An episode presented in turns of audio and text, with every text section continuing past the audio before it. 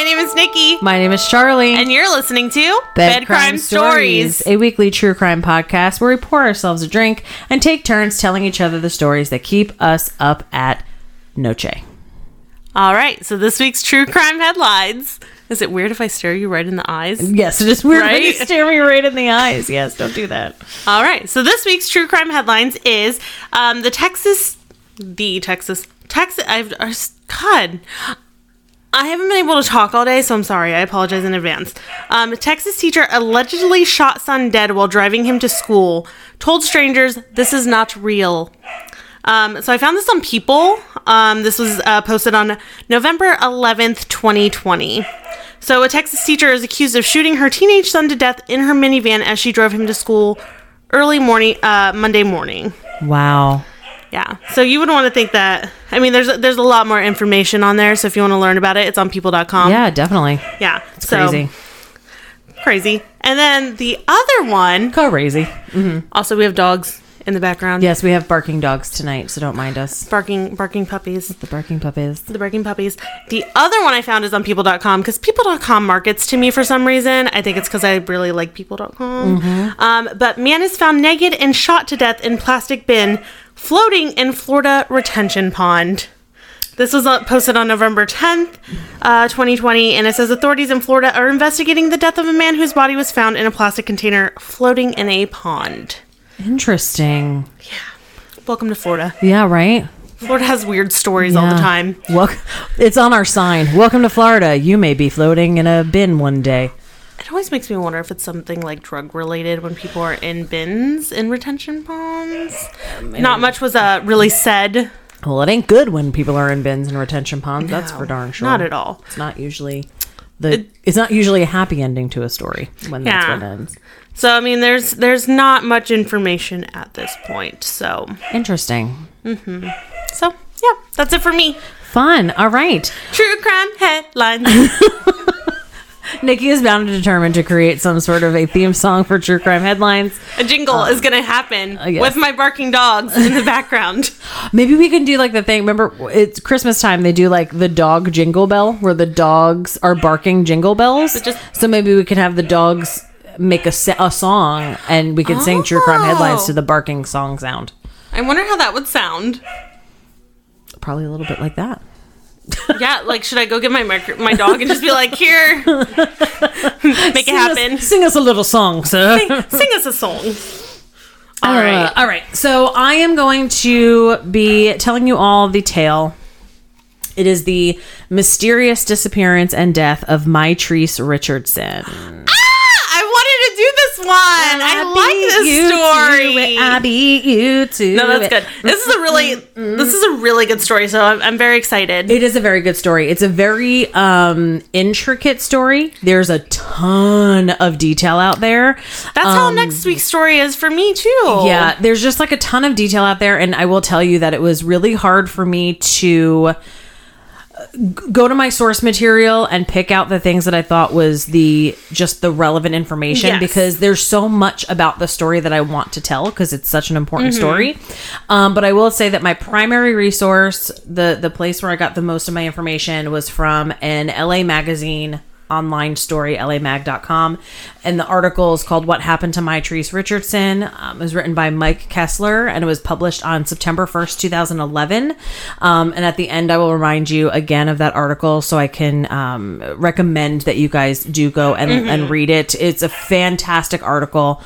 Incredibly detailed, um, just absolutely minute to minute account of everything that happened in this story. So, highly recommend it. I got additional information from a website called blackgirltragic.com. And then, of course, my fave, Wikipedia. Mm-hmm. All right. So, quick little log line about what happened, and then we'll kind of back it up and, and tell the whole story. So, Mitrice Richardson was 24 years old when she disappeared from the Malibu Lost Hill Sheriff's Department in the early hours of September 17th, 2009. After being released from the jail there shortly after midnight, she had been arrested and booked on suspicion of failing to pay for her meal at Geoffrey's Malibu and for possession of less than an ounce of marijuana. So let's talk a little bit about Mitrice's early life. So she was born on April 30th, 1985 in LA. Her parents are Latice Sutton and Michael Richardson. Mitrice was born shortly before her parents graduated from high school. Um, and after they graduated, they decided to go to work so they can earn some money, raise uh, raise Mitrice. So um, she was taken care of by her maternal great grandmother Mildred. So her mom's grandmother Mildred. Mitrice's father, Michael, got caught up in kind of a spiral of unfortunate events that unfortunately led to a string of felonies. And by 1989, Michael was serving an eight year sentence at the Soledad State Prison. Um, he was eventually transferred to a lower security prison and wound up being released after about four years. But while Michael was away serving his time, Latice met and married another man named Larry Sutton. And uh, the two moved with Mitrice out to Covina, California, which is a suburb about 22 miles east of LA. Um, they moved out there right around the time when the Rodney King riots were happening in LA in about 1993. There's a lot of racial unrest. Um, and it was kind of one of those things of all of those tensions were starting to build up and come to a head. And they decided it is time for us to leave LA um, and, and bring our family into a place where we can have a better life and really make um, a better way for Mitrice and for ourselves, you know? So by middle school, Mitrice was cheerleading. In high school, she was really involved in dance classes. Um, as a young adult, Mitrice loved to drive. She hated to walk anywhere and hated to be like outside playing in nature, which I can 1000% relate to. I was like, I relate to that. Absolutely. Um, you know, when other kids were outside playing, she didn't want anything to do with that. She was like, it's dirty, there's bugs, it's hot. I'm like, girl, absolutely. My boyfriend made fun of me because I made it like I got in the car to move over like two rows Yes. to go into the store. Exactly. Like, get me as close as possible so I can be outside Yeah. as least amount of time. Yeah. So um, she would like stay inside, do crossword puzzles, watch TV, dance, write in her journal, things like that. Um, Mitrice kept her grades up through high school, and she wound up getting accepted to Cal State at Fullerton. And she was the first person in her family to go to college. Uh, Mitrice earned her Bachelor of Arts degree in psychology from Cal State Fullerton in 2008. And right around the time of her graduation, she did come out as a lesbian. She had started dating a woman named Tessa Moon, and Tessa was an avid boxer. I didn't know this about Mm-hmm, her. Um, so while she was kind of figuring out where she wanted to go to get her master's degree, because of course she has a degree in psychology, she wanted to pursue a career in that. Um, she wanted to get her master's degree. Um, as a former psych major myself, I understand that that is uh, definitely the only way that you're going to ever make money with a psychology degree is to get your master's, which is why I stopped being a psych major. Um, so Mitrice lived with her great grandmother, Mildred, who I mentioned earlier, and she earned money by doing clerical work for the Santa Fe Springs Shipping Company, which was owned by her girlfriend Tessa's father. Um, but by the spring of 2009, the couple that's not a word, not a cupper. By the, by the spring of 2009, the couple decided to break up. So, around the time of their breakup, Mitrice started to perform on Friday nights as a go go dancer at a club called Deborah's, which was a popular lesbian club in Long Beach. Um, she called herself Hazel, and uh, she had uh, business cards printed up because she wanted to parlay this go go dancing career into a career in modeling. She used yeah. to do um, beauty pageants and things like that. So, she wanted to actually make a luc- lucrative career out of modeling. And she thought this was a really great way to get her face and her name out there. Well, while she was working at Deborah's, Mitrice kind of fell for this girl named Vanessa, who was a regular at the club. Vanessa had a girlfriend, uh, but that kind of only made Mitrice more determined to kind of win win her over, and became a little obsessed with Vanessa. Um, eventually, Vanessa did have to tell Mitrice, you know, it's time for you to stay away. She felt like her behavior was becoming bizarre. Um, she didn't talk on the phone with her as much. She started posting frequent weird cryptic dark messages on on MySpace. I almost said Facebook. It wasn't around then. On MySpace. I miss kind of like MySpace. oh MySpace. Top 9. Bring Um, it back. I just want the music on the side.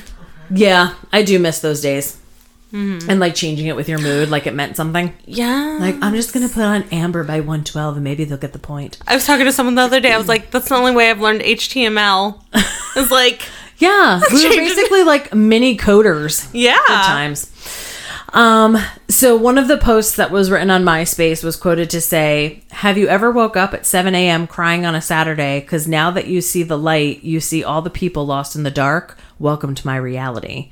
So it was like these very like deep, dark, cryptic musings at She all was like hours going of the through night. major stuff. She was going through it. yeah. So something was off, right?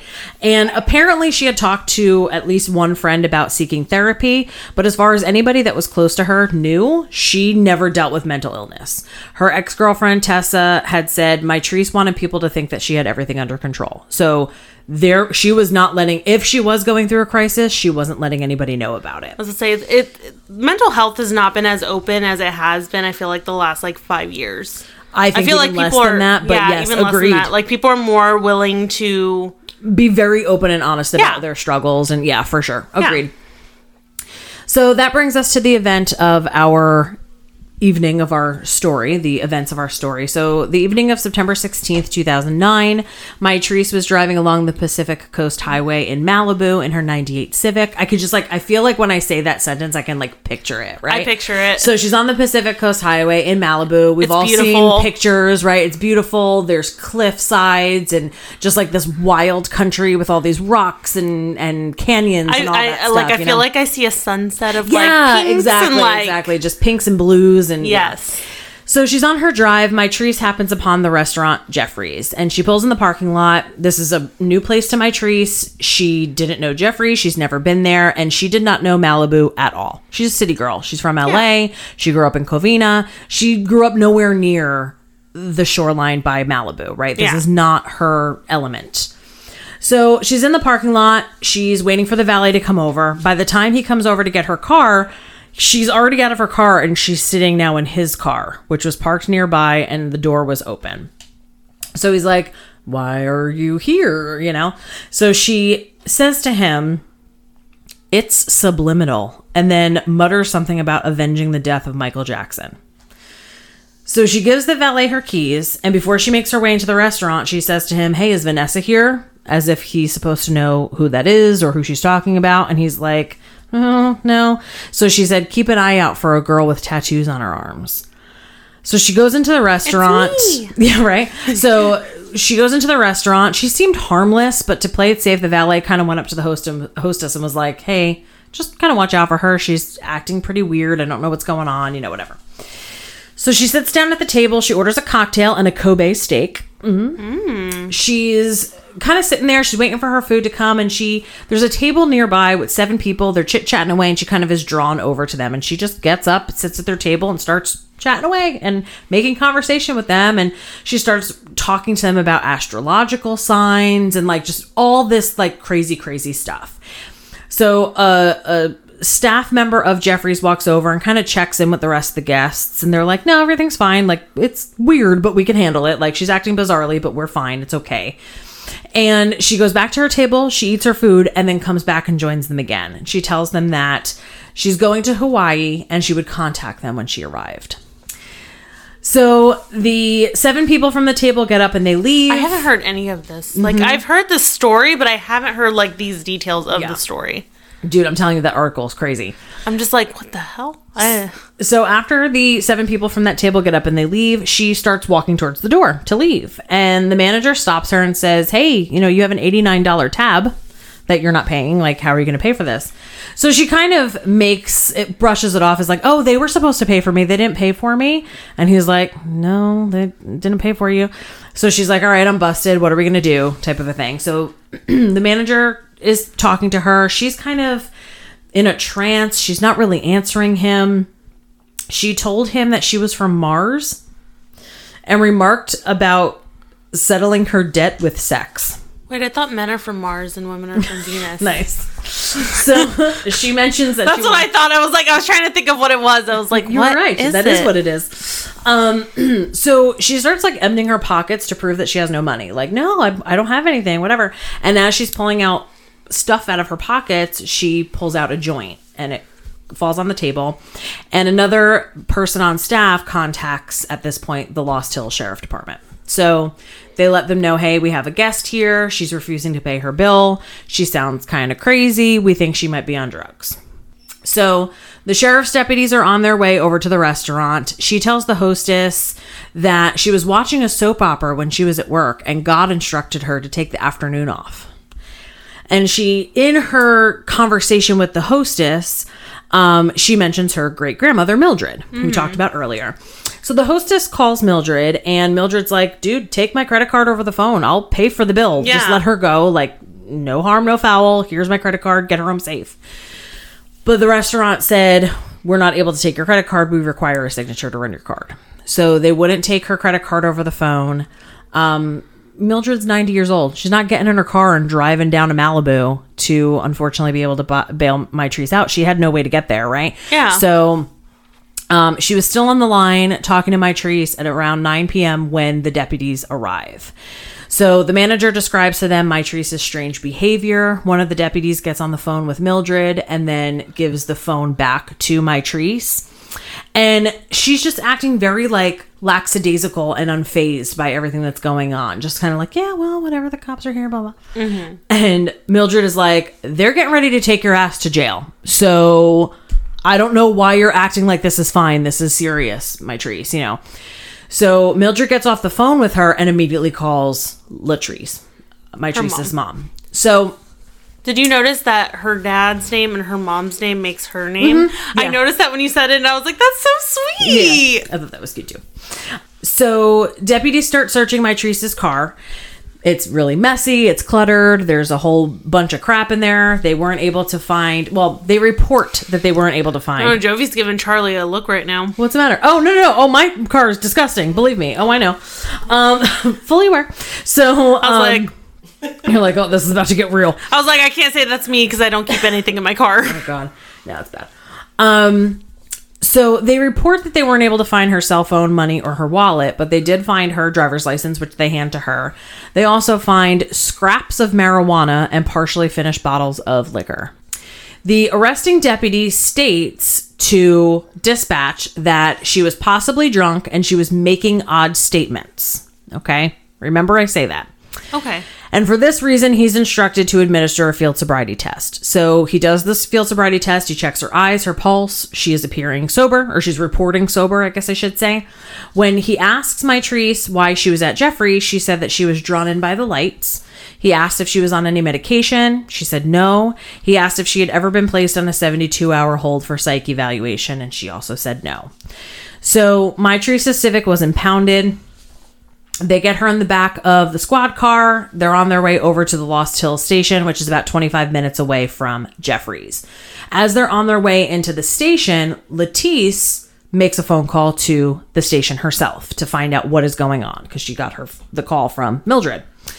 So she asked if Mitrice was going to be released that night. Latice basically reasoned that, you know, if she was going to be locked up all night, I'm not going to schlep with my 10 year old daughter down to Malibu to get her out if we're just going to be sitting there until sunup when she's released to pull her back home. So let me know, is she going to be okay, you know? Yeah. So she says to the deputy, I think the only way I'll come down to get her tonight is if you guys are going to release her tonight. Makes sense. So the deputy on the phone assured Latice that Mitrice would be safe at the station. And Latice said to him, You know, she's not from the area.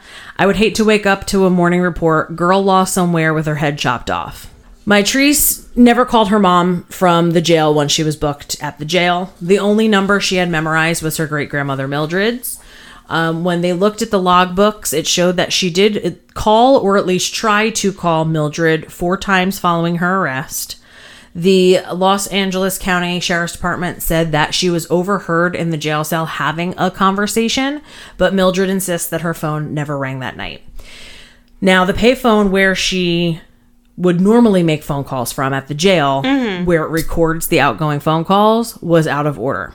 So she had to make phone calls from a non recorded line. So because there's no record of the phone calls that she made, she could have just been talking to a dial tone. There's Yeah. no way to know if she actually ever spoke to anybody and nobody's ever come forward to say that they that she called. To kind of sidebar real quick. If a law enforcement officer is arresting a person and they feel as though that person is showing um, signs that they are possibly mentally unstable. Yeah. They're allowed to detain them as a possible 5150. So a 5150, as we know, we're all nodding our heads, but to, to let the folks out there know if you don't, a 5150 is the official code for a person who is showing a possibility to be a danger to themselves or others because Yeah. of their mental state. So, in such a scenario, an officer um, would either put the arrestee or the arrested person on what's called a watch commander hold. And basically, it's like a um, more secure hold. So, they have to stay for an X amount of time at the station before they're able to be released. Or, if necessary, if it's that much of an emergency, they're able to send that person to a facility for a 72 hour psych eval.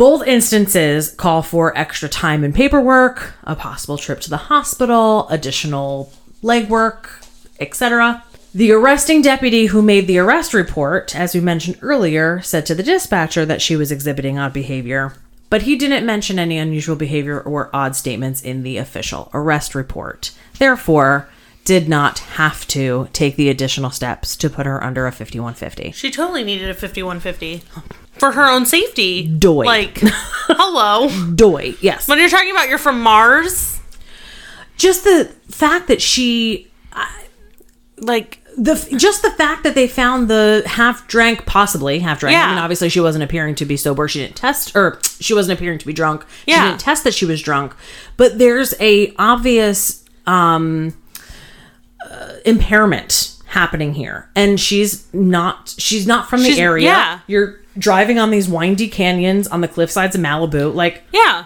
for her own safety you keep her there you know? Yeah. So her charge, uh, she was charged with two with two separate charges. The first was defrauding an innkeeper, which is the official charge when you don't pay your restaurant bill. Oh, okay. I was wondering what happens to you if you don't pay your bill. Defrauding an innkeeper. Okay. And the second was possession of marijuana. But because it was such a small amount, she could not be held, and she did not have. Uh, she had a clean record. She had no re- a previous a previous. Wow, she had no previous um, record, and keeping her locked up technically would have been a violation of their policy. So, figuring that Mitrice would sleep through the night, Latice waited until about 5:35 in the morning to call the station back. So she reached the jailer, um, and that's how they were named in the article. I'm not just calling them a jailer because I pretend that it's like the Wild Wild West. she was the jailer apparently. So she reached the jailer, who informed Latice that Mitrice was no longer there.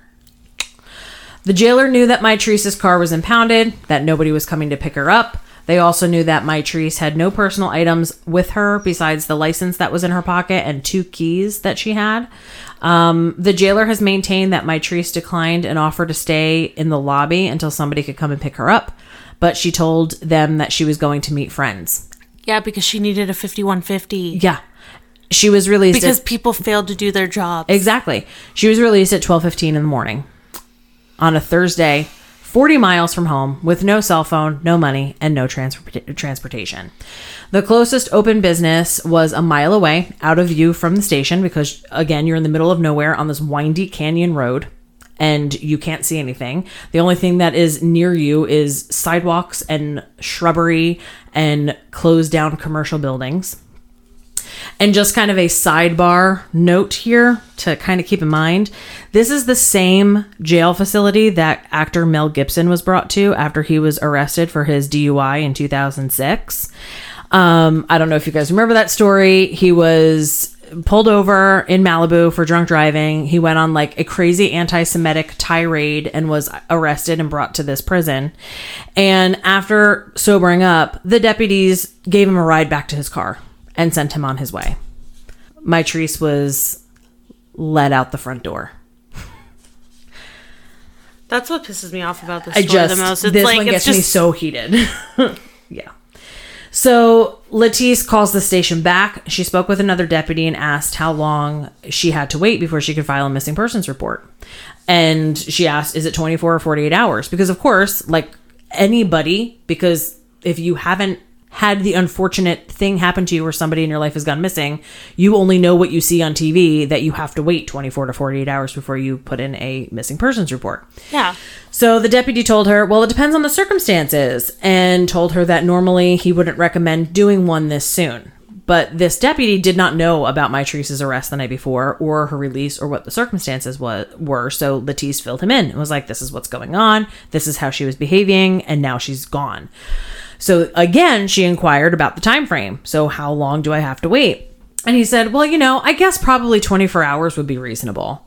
He said, I mean, if there were maybe some mitigating factors, you know, where you might suspect that something is not quite right. Well, nothing of this is right. Nothing of this is quite right, exactly. So Latice starts crying. She says, Well, yeah, nothing's right. She doesn't know the area. She's never been near where you are before. She doesn't know where she is. She's not in her right state of mind. Correct. So the deputy tells her, you know, I probably wait until a little later this morning. And if she doesn't show up, you certainly can call back. So she started sobbing. She tells him that she believed her daughter was highly depressed, that she was in a depressive state. So he does try and soothe her a little bit, and he suggested to her, Why don't you wait a couple of hours? Give us some time. We want to make sure that Mitrice isn't asleep in the lobby. Like, okay. How does it take a couple hours to walk out in the lobby and go, Is anybody asleep out here? No? No, okay. Yeah. Um, but then said to her, you know, give us a call back in a couple hours if she hasn't shown up or made contact with you. Maybe, and then maybe we can do something for you. I love the lukewarm response. So about an hour after this, it's about 6:30 in the morning. The Lost Hill Sheriff Station receives a phone call from a retired KTLA reporter who lives down in Monte Nido, which is apparently at the bottom of the canyon. So Yeah. There's like a community that's down there um, at the bottom of this like culvert canyon area. I don't know California. I'm from New Jersey. I live in Florida. I don't know. It's canyons. flat here. It's flat as L as all get up here. I don't know. Um, but canyons, they're at the bottom of it. Yeah. He called them. And um, he says to them, We had a prowler walking around through the backyard here, but we don't know what the situation was. So he said to the dispatcher um, that the trespasser was a slim black woman with afro hair. Um, he had recounted how he'd opened his window. He asked her if she was okay. So thankfully, he didn't just like get off my lawn, you know. Yeah. He opened his window. He asked her if she was okay. She said, "Yeah, I'm fine. I'm just resting." So he kind of walks away from the window and he goes to go talk to her. By the time he gets to another window to get closer to her, she was gone. So the cruise, uh, uh, Lost Hills cruiser comes to the house with the deputy. They weren't obviously able to find anyone. They also didn't issue a be on the lookout alert for another six and a half hours. By which time, of course, it was unfortunately too late. Mitrice had vanished. What is the alert for someone who's like not a child, but they're not elderly? Because it's not it's not like a it's not an amber alert and it's not a silver alert. So what kind of alert is it? I don't know. Jovi. That sounds like a job for Captain Google. It would it, it would kind of be technically a silver alert because it's saying um, modeled after the amber amber alert. The silver alert is an emergency system which law enforcement can use to dis- disseminate disseminate. Disseminate. yeah, that just sounds weird. Yeah, it's, well, it's like semen. Yeah, that's what. to disseminate statewide alerts for missing seniors and or other adults with Alzheimer's or other cognitive Cognitive. cognitive disorder. So that would be cognitive because she's not Yeah. in the right state of mind. I guess. So I guess. I guess it would kind of be like a silver alert. Okay. But at the same time, they could just say, um, you know, FYI, there's a wandering woman who is. This is what she looks like, yeah. She's about this tall, thin. This is what our hair looks like. Keep an eye out. Yeah. The story just like everything on it just doesn't align. yeah, and I think And that's it- what I say every time like I hear Yeah, and the whole thing is, is like the stuff that I'm saying is only a fraction of actually what happened and the conversations that happened. Like I cut out like people's names, I cut out a lot of details because there's it there's so much that went wrong. There were so many people who dropped the ball. Um because someone thinks that the next person's going to take care of it. And the Correct, next person's correct. There like, well, they're going to take care exactly. of it. Exactly. There was just like zero accountability and it was one of those things of just like what could we're in Malibu, what could go wrong? Like I don't know, I just feel like it was like just kind of that thought of nothing bad happens here. You know what I'm saying? Like I think that that's kind of where it came from because I don't think believe me, I don't think it was done maliciously. I don't mm-hmm. think it was send her out in the night and let's see what happens. Like I don't think it was that. But I also don't think that anybody was really truly look thinking ahead of this could potentially Yeah. so the sheriff's department waited two days after Mitrice's release to conduct the first search. Rather than deploy scent dogs from the station where she first left from to determine whether or not she got a ride or she walked down to Monte Nido, research or I'm sorry, searchers started at the location last seen, which was the former KTLA reporter's house in Monte Nido. Did they have a piece of her clothing for her scent? I mean, they had her car, so they would have had stuff from her car that they could. Okay, I'm like. I'm like, Yeah. I'm, I'm like, how how are these go- dogs just gonna randomly track the scent? person. Yeah, I don't know. So, um, Cheese, cheese. Sorry, um, yeah. Hopefully, she didn't have dog biscuits in her in her pocket. let me go on. Um, so like I said, they started at the location last seen, which was the KTLA reporter's house. So out front of his house, they found tracks from her sneakers that matched the sneakers that she was wearing that night. And from the impressions that her tracks had left, it appeared that she had been running, but they lost the pattern among shoe and hoof prints fewer than 100 feet from the Dark Creek because in that area was like a, a horse community. Like everybody out there had horsies. Um, yes. Now, um, so she was about 100 feet from the creek, was where they last saw her shoes, but the officers did not hike up into the canyon. Now, be- So wait, they thought that she had went up into the canyon and then they didn't go look. well, you figure the sheriff's department, the, the sheriff's office was up on top of the canyon. Yeah. His house was at the bottom of the canyon. Okay. Her shoe prints disappeared by the creek. But you would have assumed that they went up into the canyon to see if she like left any more clues or anything like that. They never went up into the canyon. I just almost ripped my fake eyelash off of my face. Okay. I know I've been admiring those all night. I was like, Thanks. those They're are super really nice. They're super fluttery. But I just poked myself in the eye. Okay. Um, so because Mitrice was a resident of LA, the investigation became the responsibility of LAPD's missing persons unit, although the sheriff's department remained heavily involved because they were from the very beginning. So, three days into the search, the case was reassigned yet again to LAPD's robbery homicide division because officials explained that the office had better resources. It was not, they assured everyone, a homicide investigation. When the LAPD got a hold of the journals that were in Mitrice's Civic, she had written journals and kept extensive writings and, and whatnot. They concluded that she had been sleep deprived for several days and could have been suffering from a bipolar episode the night of her arrest. Holy shit! So she had like a mental break. Correct. Um, police also found her ATM card, her checkbook, and her cell phone in the car, where deputies said that they couldn't find them. On January 9th, 2010, four months after she was reported missing, the Los Angeles County Sheriff's Department conducted one of the largest scale searches in the history of the department. Over 300 volunteers trained in search and rescue operations participated in the 18 square mile search in the area of Malibu Canyon. The search included both air and ground searches of creeks, trails, and ridges, but my Mitrice was not found during the search. Is that where everybody walks in a line Yes. and they like they like literally comb the they area. comb? Mm-hmm. Yeah. I've always wanted to do that. Like I've always wanted to be involved in that. I feel like that's mm-hmm. like awesome. Yeah. Sorry. Yeah. I No, mean, it's just- not. I'm It's like- not awesome, but it's like outside though with dirt and heat, yeah, but bugs and whatnot. Yeah, but think of the good that you would do. Yeah. you're part of like helping. Oh, yeah. No, for sure. happen to find them, For sure. Like awesome. No, I- on August 9th, 2010, the Rangers headed into Dark Canyon to check an eradicated pot farm, and they stumbled upon Mitrice's remains, less than eight miles from the Lost Hill Sheriff Station and within two miles from the location where she was last seen. She was found nude. There was debris and dirt covering most of her body. Um, hair clung to her skull. More hair was scattered nearby. Um, there was an earring tangled into it. Uh, there's more detail in the article about the um, the state that her remains were in. I was gonna say. So Awful. she. It took four months, Oh no, this took almost a year before they found her. a year, Because she went But missing she was on- in September. It was the following August that she was finally found. but she was on a pot farm. She was in. It seems as though yeah, she was in a pot farm. So you would think that they would be harvesting You would think. those plants so that they would come across that a lot think. sooner. Who knows? Because I I feel like pot. Well, I mean, I don't smoke pot. I don't grow pot, but I feel like it'd probably grow pretty quick because it's oh, it's a it's a weed. Hence. Yeah, it's a weed. So it's like you would think that it would grow quick, so people would be combing through and harvesting the stuff so they You would would, find. Who knows? This is when I'm always like, I want to know exactly where. Yeah, I know.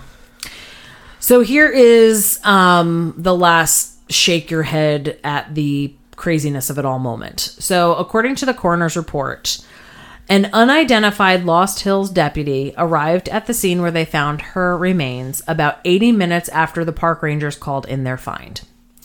There were still no, no, no. It gets worse. It gets worse. Um, there were still six hours of daylight, so there was plenty of time for the coroner, coroner to get out to Dark Canyon, take their photos, collect evidence, and bring the body back to the lab for an examination. So the state penal code dictates that law enforcement needs to notify the coroner. Penal needs to notify. Uh, law enforcement should notify the coroner the moment it learns about human remains. But the coroner reported that the Los Angeles County Sheriff's Department did not alert them until 2:58 p.m., which was nearly 90 minutes after they arrived at the scene and almost 3 hours after the Lost Hill station was first informed about the body. So, oh wait, it gets worse.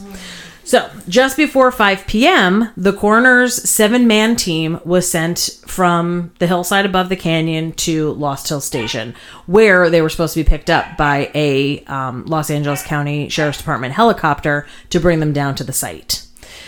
By 5:20, two more Los Angeles County Sheriff's Department detectives had been airlifted to the site, but the coroner's team had not yet been. You would think that they would be the more important of people to get there. You'd think. Um, another hour and 40 minutes passed, and there was still no helicopter for the coroner's team. The sheriff department has said that the helicopter was call- called to search for a mis- missing hiker. So the sun's setting, no aircraft in sight. The coroner's team kind of assumed, you know, we'd have to come back in the morning, whatever. But at around 8 p.m., the Los Angeles County Sheriff's Department wrangled a chopper and made the unila- unilateral decision against the direction of the assistant chief coroner. The coroner report states that the detectives collected the remains and airlifted them back to the Lost Hill Sheriff Station.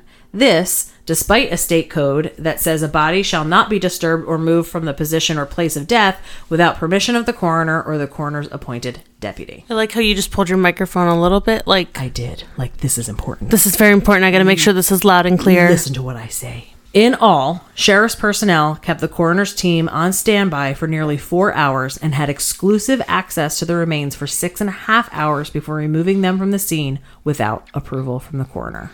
If you're going to say why, I do not have an answer for you. That's why I didn't say anything.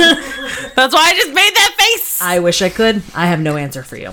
So, Mitrice's family has filed several lawsuits against the Los Angeles County Sheriff's Department for releasing her from jail, even though they claim she was experiencing severe bipolar disorder As at the they time. should. As they should, yeah. In 2011, her parents, who had sued separately, were each awarded $450,000. Mitrice's ex girlfriend, Tessa Moon, however, continues to refute claims that Mitrice had any mental illness. Mitrice's family also asked the California Attorney General's office to review the sheriff's office's handling of the case. In November 2015, after reviewing 500 pages of documents sent with the request, the Office of the Attorney General replied that it had not found any grounds for criminal charges against the sheriff or his deputies. The Attorney General's office also found no evidence that the sheriff's office had mishandled Mitrice's family's complaint against it. However, in January 2016, the Attorney General's office reversed itself and they announced that it was beginning a criminal investigation of the case. However, another however, on the other other hand, on December 30th, 2016, the California Attorney General's office concluded that there was insufficient evidence to support criminal prosecution of anyone involved in the handling of the case. So, I could talk for hours about the theories. I could talk for hours about my own personal thoughts on the case. I have a lot of very strong feelings about what happened the night of my arrest and release and her subsequent disappearance and death. Um, however, as Nikki and I love to remind you, we are not experts. Um, offering my opinion is not going to help anybody. offering my opinion could possibly do nothing but piss people off. That is not what I'm here to do. What I am here to do is encourage you to learn more about Mitrice's story, uh, learn more about her as a human being. Um, read the article from lamag.com. Um, again, it was called What Happened to Mitrice Richardson.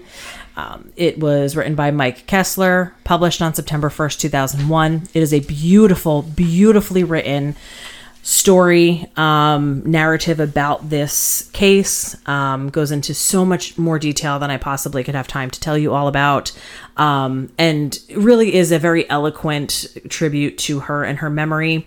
Um, her mother also had a website that was up when she was still missing prior to her remains being found. But there's beautiful pictures on that website of Mitrice. Um, so I do recommend that you go and look at those just again to keep her memory alive and, um, you know, learn her story. It's an important story to tell. It's an important story to know. Um, so yeah, that's kind of the, the, where I want to leave that. Um, so yeah, so, uh, again, like I said, I highly recommend reading that article. Um, like I said, just do your best to make sure that we continue to talk about my Mitrice Richardson because, you know, it's been, um, 11 years now that she's been gone and i just think it's important for us to make sure that she you know people still know who she is and It's still not talk about her yeah absolutely absolutely so um yeah so anything exciting going on in anybody's life to make us feel better I, I got a new TV yay and it's 4K. Yay. So I went from like a really old TV uh-huh to a new TV, and I was like, oh my god, I can see. That's nice. Um, I don't really have my own exciting news to share. I don't have anything exciting going on, so I'll share Jovi's news. Jovi got engaged, Oh yay! so I did. yeah, so that's, That's I, I get to, special. I get to share her news because I don't have any of my own. I, I love I love how you had told me you were like, oh, she has to tell you the news, and I was like, I already know the news. That's why I was confused. I was like, I thought we knew. Okay. She's like, what? I was like, are you pregnant? No, God. No. Bite your tongue with another puppy, maybe. Maybe. I mean, so- I, I mean, at this point, we're gonna be at home another year, so. Yeah, really. Um, all right, so once again, we're so happy for you guys to join us uh, this week's episode of Bed Crime Stories. Um, thank you all so much for finding us on Instagram and on Twitter and following us on uh, social media. We Sitting here appreciate it. crying. I know it's so great. Um, so it's at Bed Crime Stories on Twitter and on Instagram. Please come find us and follow us and tell a friend. Um, again, you know you can find us on Apple Podcasts, Google Podcasts, uh, Spotify. Spotify's a popular one. Spotify is pod, uh, pod,